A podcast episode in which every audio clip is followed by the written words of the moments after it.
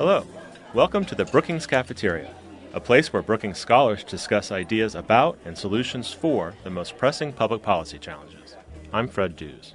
In today's episode, Richard Reeves joined me for a discussion on the American dream, why social mobility matters, and lessons the United Kingdom offers the United States on promoting social mobility. Reeves is a fellow in economic studies and policy director for the Center on Children and Families. He previously worked as director of strategy for the Deputy Prime Minister of the UK and is the author of an acclaimed biography of English philosopher John Stuart Mill. Richard Reeves, welcome to the podcast. Thank you. Let's start with a big question Is the American dream dead? No, the American dream is not dead, but I think you would safely say that it's in need of some healthcare. Um, the dream is that, regardless of background, through a combination of kind of hard work and ability, that any, anybody can make it anywhere. I mean, that's part of the the self mythology of, of the United States. But if we look at what's actually happening, the chances of someone who's born in the bottom 20%, remaining in the bottom 20%, is 40%. And then you get exactly the same pattern at the top. And by international comparisons, you see less fluidity, less movement, if you like, between where someone's born and where they end up in the US than in other countries. And so, to that extent, the American dream is less true of America now than it is of, of other nations. So, not dead, but definitely sick. And what are some factors uh, that you think are causing that? Well, here, of course, you're into an area of huge research into multi generational uh, issues, and the uh, the evidence is that a combination of factors are driving that. One is rising gaps in educational inequality, so you see a, a gap between, particularly between the middle and the top. There, actually, mm-hmm. we see multi generational poverty, uh, we see strong neighborhood effects. So being born into the kind of wrong zip code uh, has quite a big effect on your chances of upward mobility. Family structure has uh, a big effect. So being born to um, married parents, stable families seem to have uh, quite a strong effect. Access to higher education and college, getting through college, getting to college and staying in college. So I've just given you a long list of factors, and the reason I've done that is because there are a long list of factors. Uh, and there's no uh, no point in trying to say that it's just this is the one thing explaining it. So, if the American dream still has a pulse, despite all these factors that you've pointed to, what can be done to improve what you've called, or others have called, social mobility? To try to break through some of these barriers. Well, I think the first thing to do is to take a, a life cycle approach. So you'll see a, a lot of focus um, at one point on the early years. Uh, then you skip forward a year or two and it's all about school reform. Then it's all about college. Then it's all about the labour market, getting people kind of into jobs and so on. Um, the answer, of course, is yes. It is about all of those things.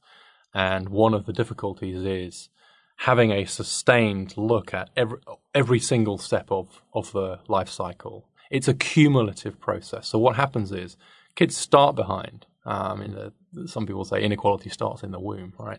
So you'll start behind um, with kind of lower birth weight. You'll then fall behind by six to 24 months. You'll then fall behind by preschool. And so what you'll see is the gaps kind of widening at pretty much every stage of the, of the life cycle. And the first thing to do is to say we have to treat it as a whole uh, and across the whole of the, of the life cycle.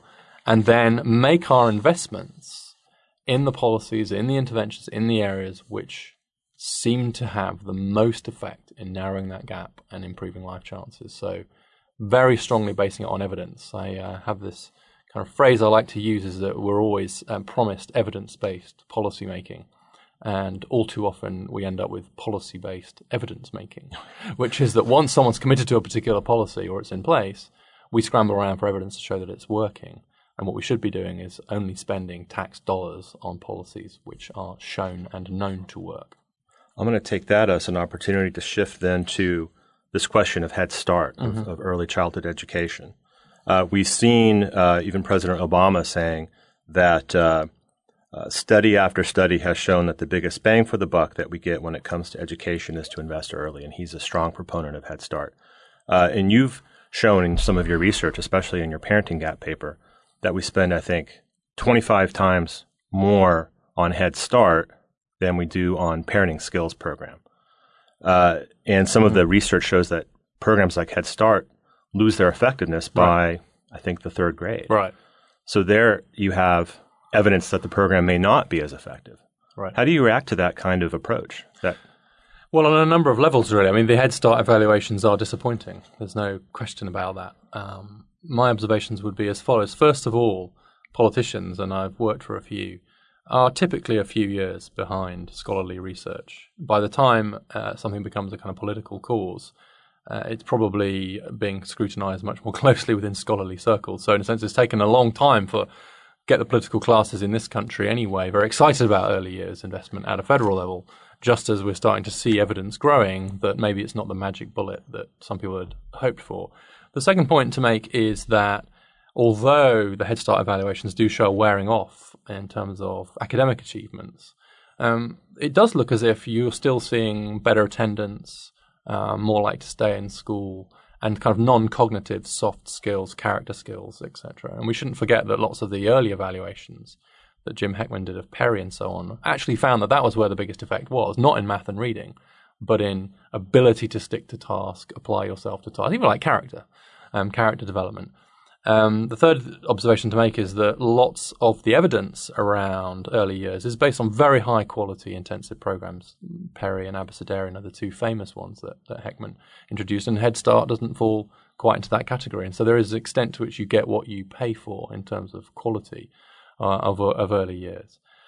I think so. I think we have reason now to look quite hard at the way we invest in early years, and in particular the, who it's focused on. There's a paper just published yesterday as part of the Brookings panel of uh, economic activity showing that in Oklahoma and Georgia, where you, you've seen quite high quality uh, early years, a lot of the effect is actually coming through helping parents to do a better job. There are some significant but small, statistically significant but small effects on uh, on reading and so on.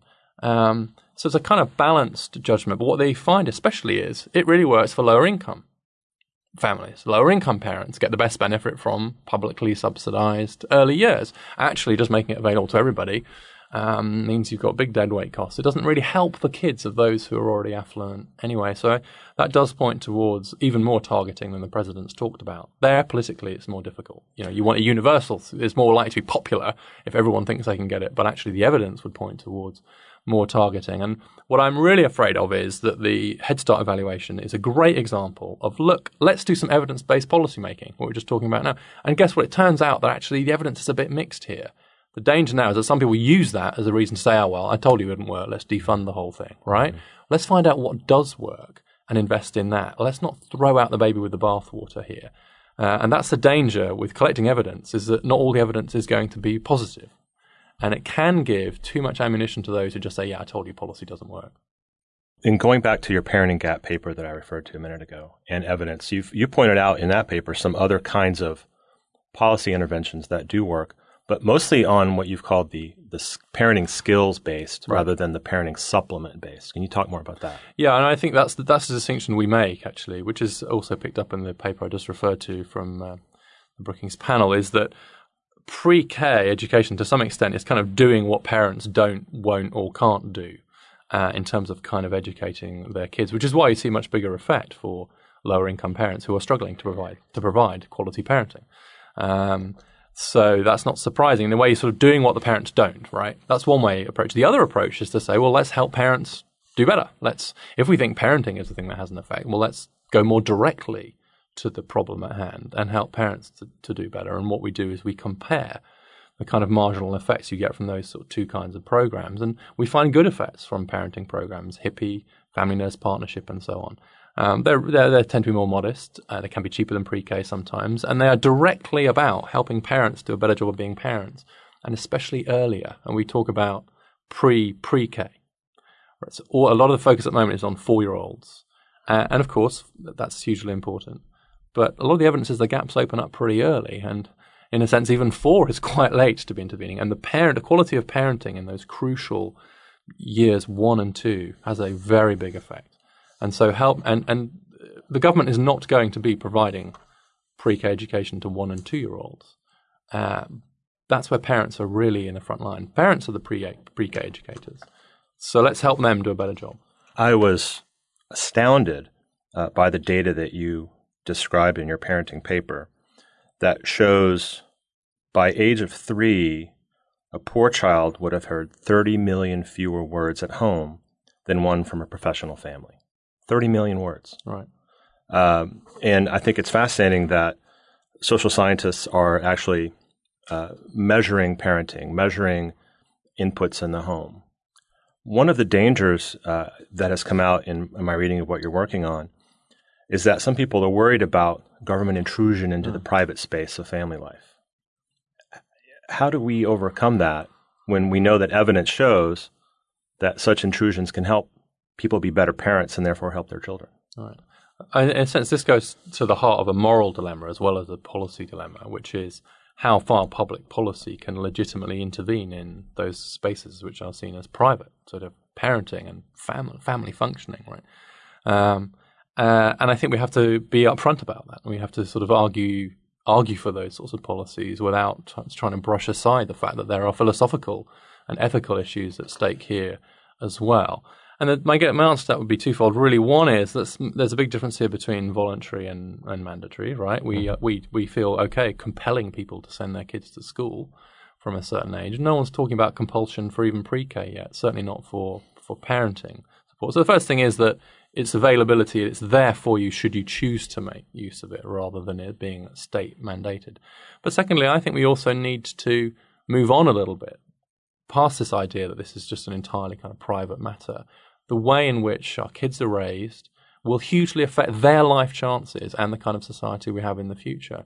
And so it's not a wholly private activity, or at least it's a private activity that has got a lot of public consequences. And so providing assistance to people, if the evidence is that parenting really does make a difference to their kids' life chances, then providing additional help seems to me to be not only morally leg- legitimate, but arguably morally necessary if what you're interested in is that child's life chances. So, who are we thinking about here? The parent's right to parent however they please, the child's opportunities in life, which to some extent are affected by the successes or failures of their parents. And if we have our minds really focus on the child and their life chances, I think that gives us quite a big space into which to say, let's help the parents who are struggling do a better job because the person who will suffer from that is the child. And we have a collective interest in leveling the playing field for all of our children. So, how do we get there? What kinds of, of policies do we need? Are they federal policies? Are they state policies? How do we overcome the political inertia that might help us in America get to a place where social mobility, focus on children, evidence based, is a priority? Well, I think thinking about the, the role of family in particular is a really interesting case of a space where there should really be political uh, opportunities here, uh, both specifically and more generally around social mobility. So you start with social mobility. That should be something of which you should be able to work across the aisle on. I mean, conservatives believe that people should be able to get there through kind of hard work and ability, mm. and liberals believe in equality of opportunity. And so we can then then the argument becomes about what the kind of means are towards the end. But let's at least agree the end and agree that there's a problem here that should be being addressed. And then, as far as intervening with families, pre K, parenting, that space that we just talked about, there is an interesting alliance, and you see this in some of the, you'll know that some of the states that are doing most on pre K are run by Republican governors and have strong Republican involvement. And what's interesting here is that a lot of people on the Republican side will admit that family breakdown, um, problems with parenting, difficulties raising their kids are a real problem in society. It's one of the first things that they will kind of say. And what kind of liberals will say is there's a role for public policy in helping to uh, uh, create a kind of fairer society. And then you just put those two thoughts together, right? What you don't say is this is a big problem, and it's not, and it's wash our wash our hands of it. We're not doing anything about that, which would be, an, if you like, a kind of old style Republican way of thinking about this. But nor do you say, well, actually, as a kind of liberal, I, I, feel very queasy about saying we shouldn't intervene in this space. Some parents are doing a better job than others, so let's not go anywhere near that. I'm much happier with schools and money and redistribution and so on. But there's, there's a place to meet there, which is to say, yeah, family and parents matter, and yeah, government can help. That's a place where Republicans uh, and Democrats can really meet around. So I'm quite, in that sense, quite hopeful that that particular area and the more general issue of social mobility should be a place where people of very different political complexions can agree. So you, have pointed out, uh, you wrote a, a, piece about this uh, in this past year, that the UK coalition government actually has a plan, an architecture for social mobility. And in fact, they're the first nation in the world, as I understand it, to have done that. and they've made it their number one social policy goal, which strikes me as an interesting paradox. Typically, I think Americans have thought, if they have thought at all, about British society as being very class based, very rigid.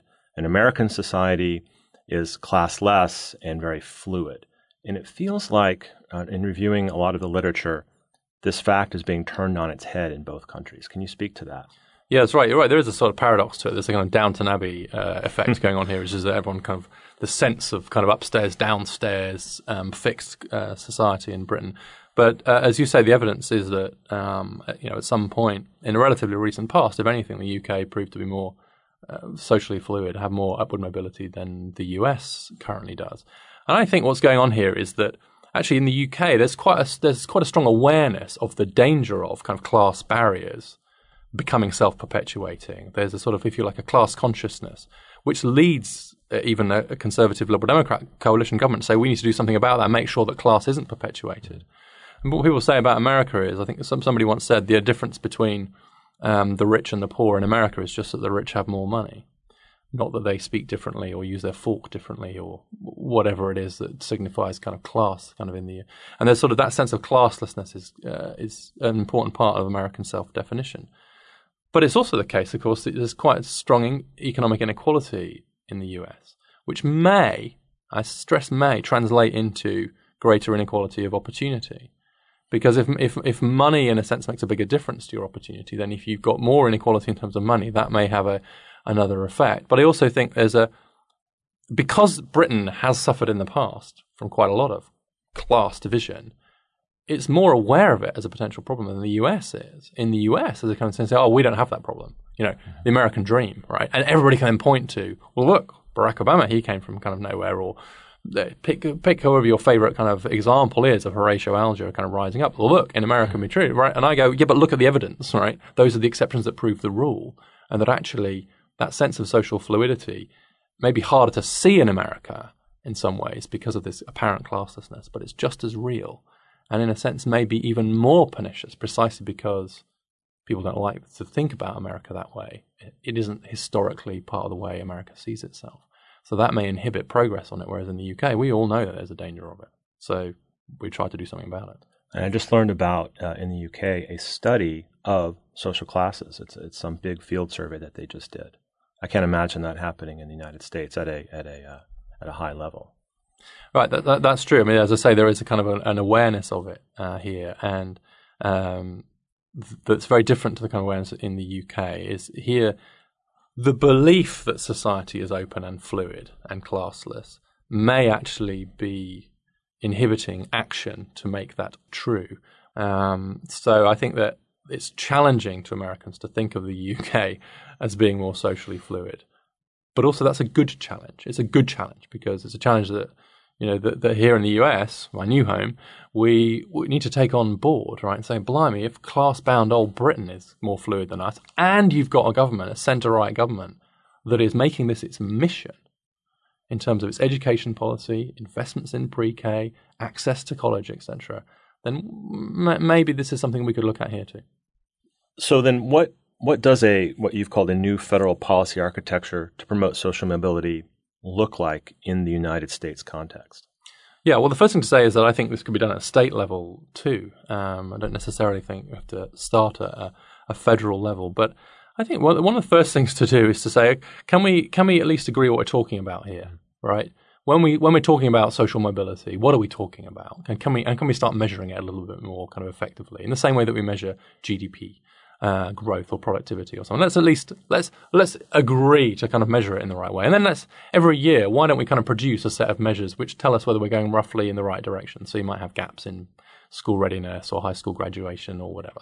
Um, let's just give us a kind of sense of where we're going. Sure, let, let's have some. Let's invest to make a wonky point here. Let's invest in some longitudinal data um, studies so we can actually find out what's going on. I mean, it's it's a small wonk point, but one of the things the coalition government did in the UK was invest in another cohort study right? So you so it's government money to create data from which social scientists can then hold the government to account for what's happening intergenerationally. So data really does matter, and there are some moves here to try and create a data set that will allow us to do more on that. And then why not have a, some sort of institutional uh, accountability mechanism that says, okay, let's get someone to report on this every year. We've just seen the poverty figures uh, come out. Um, we have a CBO. That was a Brookings idea, I gather, Congressional yeah. Budget Office. Um, why not a Congressional Opportunity Office? Uh, why not, uh, or Office of Economic Opportunity or, or whatever, which just measures what's going on, tries to hold the government to account, is non-partisan, and brings everybody together to say, how we're we doing on this? It's a relatively small kind of commitment device that would just kind of help focus people's minds. And as you say, if if old Britain can do it, then uh, sure, surely the US can have something similar.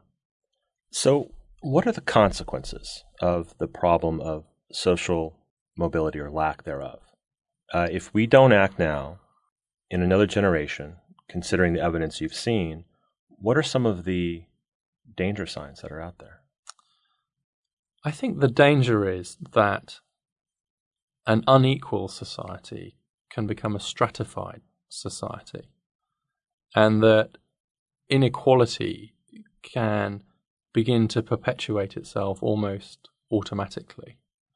And you see, if you see a hardening of the ceilings that are above the children of the poor, in other words, it gets harder and harder to escape from poverty, and to some extent, a hardening of what I've elsewhere called the glass floor, holding up the children of the affluent at the top of the income distribution, then I think you begin to see a different kind of society. And there's a danger, I think there's a kind of tipping point danger where it almost becomes self perpetuating. If you get to the stage where opportunities are really uh, reduced for certain groups of the population, or for those who are born in poverty, um, seeing significantly increased chances of staying in poverty, then that becomes almost a self fulfilling prophecy because you then raise a generation of kids who actually don't see that much opportunity for themselves. And one of the things we've learned is for people to seize opportunities, they have to know they're there and believe in them and trust that, the trust that they're there. If you start to lose hope, then you're in real trouble. And so there's a kind of stickiness at the bottom of the US income distribution. You kind of people just kind of stuck there. And I think that has fiscal consequences because you can paying for generation after generation of people mm. Poverty. I think it has economic consequences because A, you're paying for them, and B, it means that your labour market's not working um, very efficiently. But above all, perhaps I think it has moral consequences. And I think there comes a point where we have to decide what kind of society we live in. And I don't think very many people do want to live in a society where the combination of economic and social factors is essentially condemning uh, a whole bunch of people to one life trajectory as opposed to another. I actually think the American dream is about inequality and opportunity together. Um, as the president himself said, actually, Americans can tolerate a fairly a degree of inequality. Uh, you know, people who do well and work hard and get ahead. People, you know, Americans don't have the politics of envy that you sometimes have in Europe. But the other side of the coin is a sense that that is possible for everyone, and a sense of an open, fluid society uh, where birth is not destiny.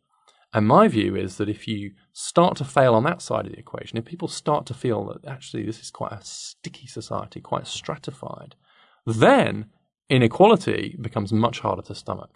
Because then inequality is in no way uh, earned or a reflection of talent and hard work, but it's as much a reflection of what your parents were, where you were born, rather than who you are. And that, I think, goes to the very heart of American dream and what Americans think of themselves as being the American character and the American dream. I agree. And I think that goes to the question of fairness. And you've talked a lot uh, in your writing and your speaking about fairness. Mm-hmm. Uh, can you talk some more about the concept of fairness writ large in this in this conversation. Right. I mean, I'll I'll start by talking a bit about equality and then fairness as a, kind of equality, if you like. One of my favourite lines from Amartya Sen, who's my favourite contemporary philosopher, is everyone's in favour of equality. They just disagree about equality of what. Right. So, is it equality of property rights? Is it equality of income? Is it equality of outcome? Uh, equality of opportunity? Um, and for me, fairness, a kind of the sense of fairness that people have is that uh, if you if you if you work hard, and you do the right thing, you shouldn't you shouldn't be poor.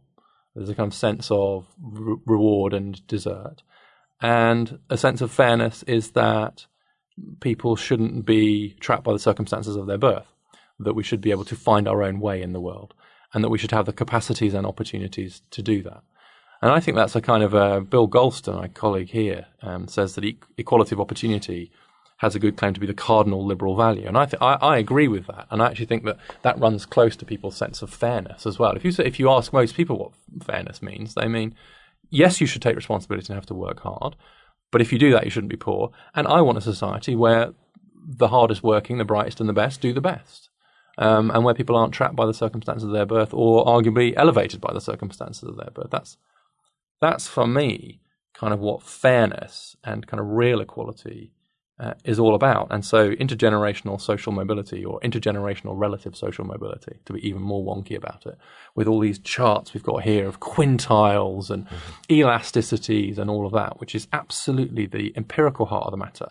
That's just the surface for what I think is a profoundly moral question about what does a fair society look like? And right now, this doesn't look like a fair society, and everybody, regardless of where they are on a political spectrum, cannot look at the figures for where people end up, given where they're born, and say this is fair.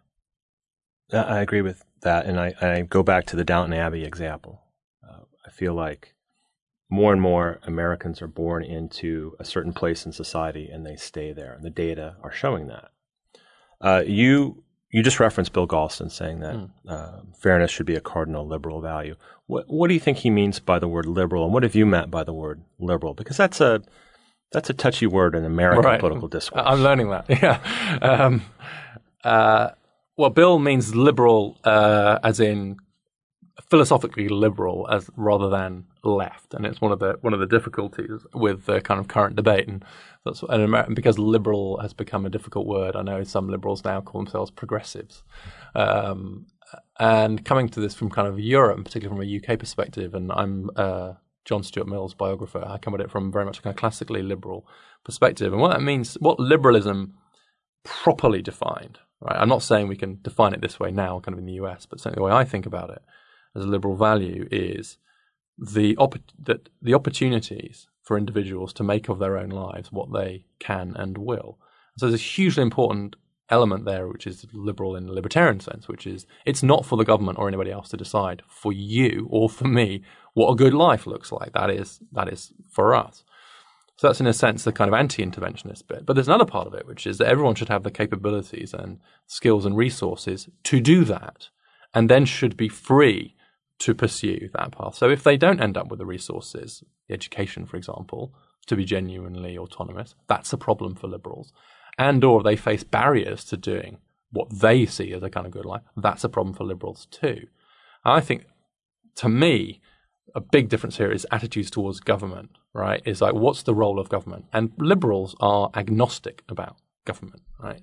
They say government can get in the way of individual liberty, it can promote individual liberty, right? It can do both. In a sense, there's a problem here, which is that people see government is either the enemy or the panacea. And you see that, right? On the right, if only government got out of the way, then we'd see people springing up into stable families and reaching jobs, and every, all our problems would go away. And then on the other side, you can see on the left and saying what we need is a government policy for X, Y, and Z. Right? It's always a kind of government policy. And so government in the US either seems to be uh, the big bad monster uh, or the big savior. And of course, the truth is that it's just one of many mechanisms that we have. So let's see government as neither good nor bad intrinsically, but as something which does have a responsibility collectively to in, to protect people's freedoms, but also to help them to have to lead autonomous and good lives by helping them to invest in it and sort of get off the hook of government, good or bad. And that does seem to me to be a necessary step um, in terms of progressing. And that's where that's where real liberalism, in a non-political sense, is to be found.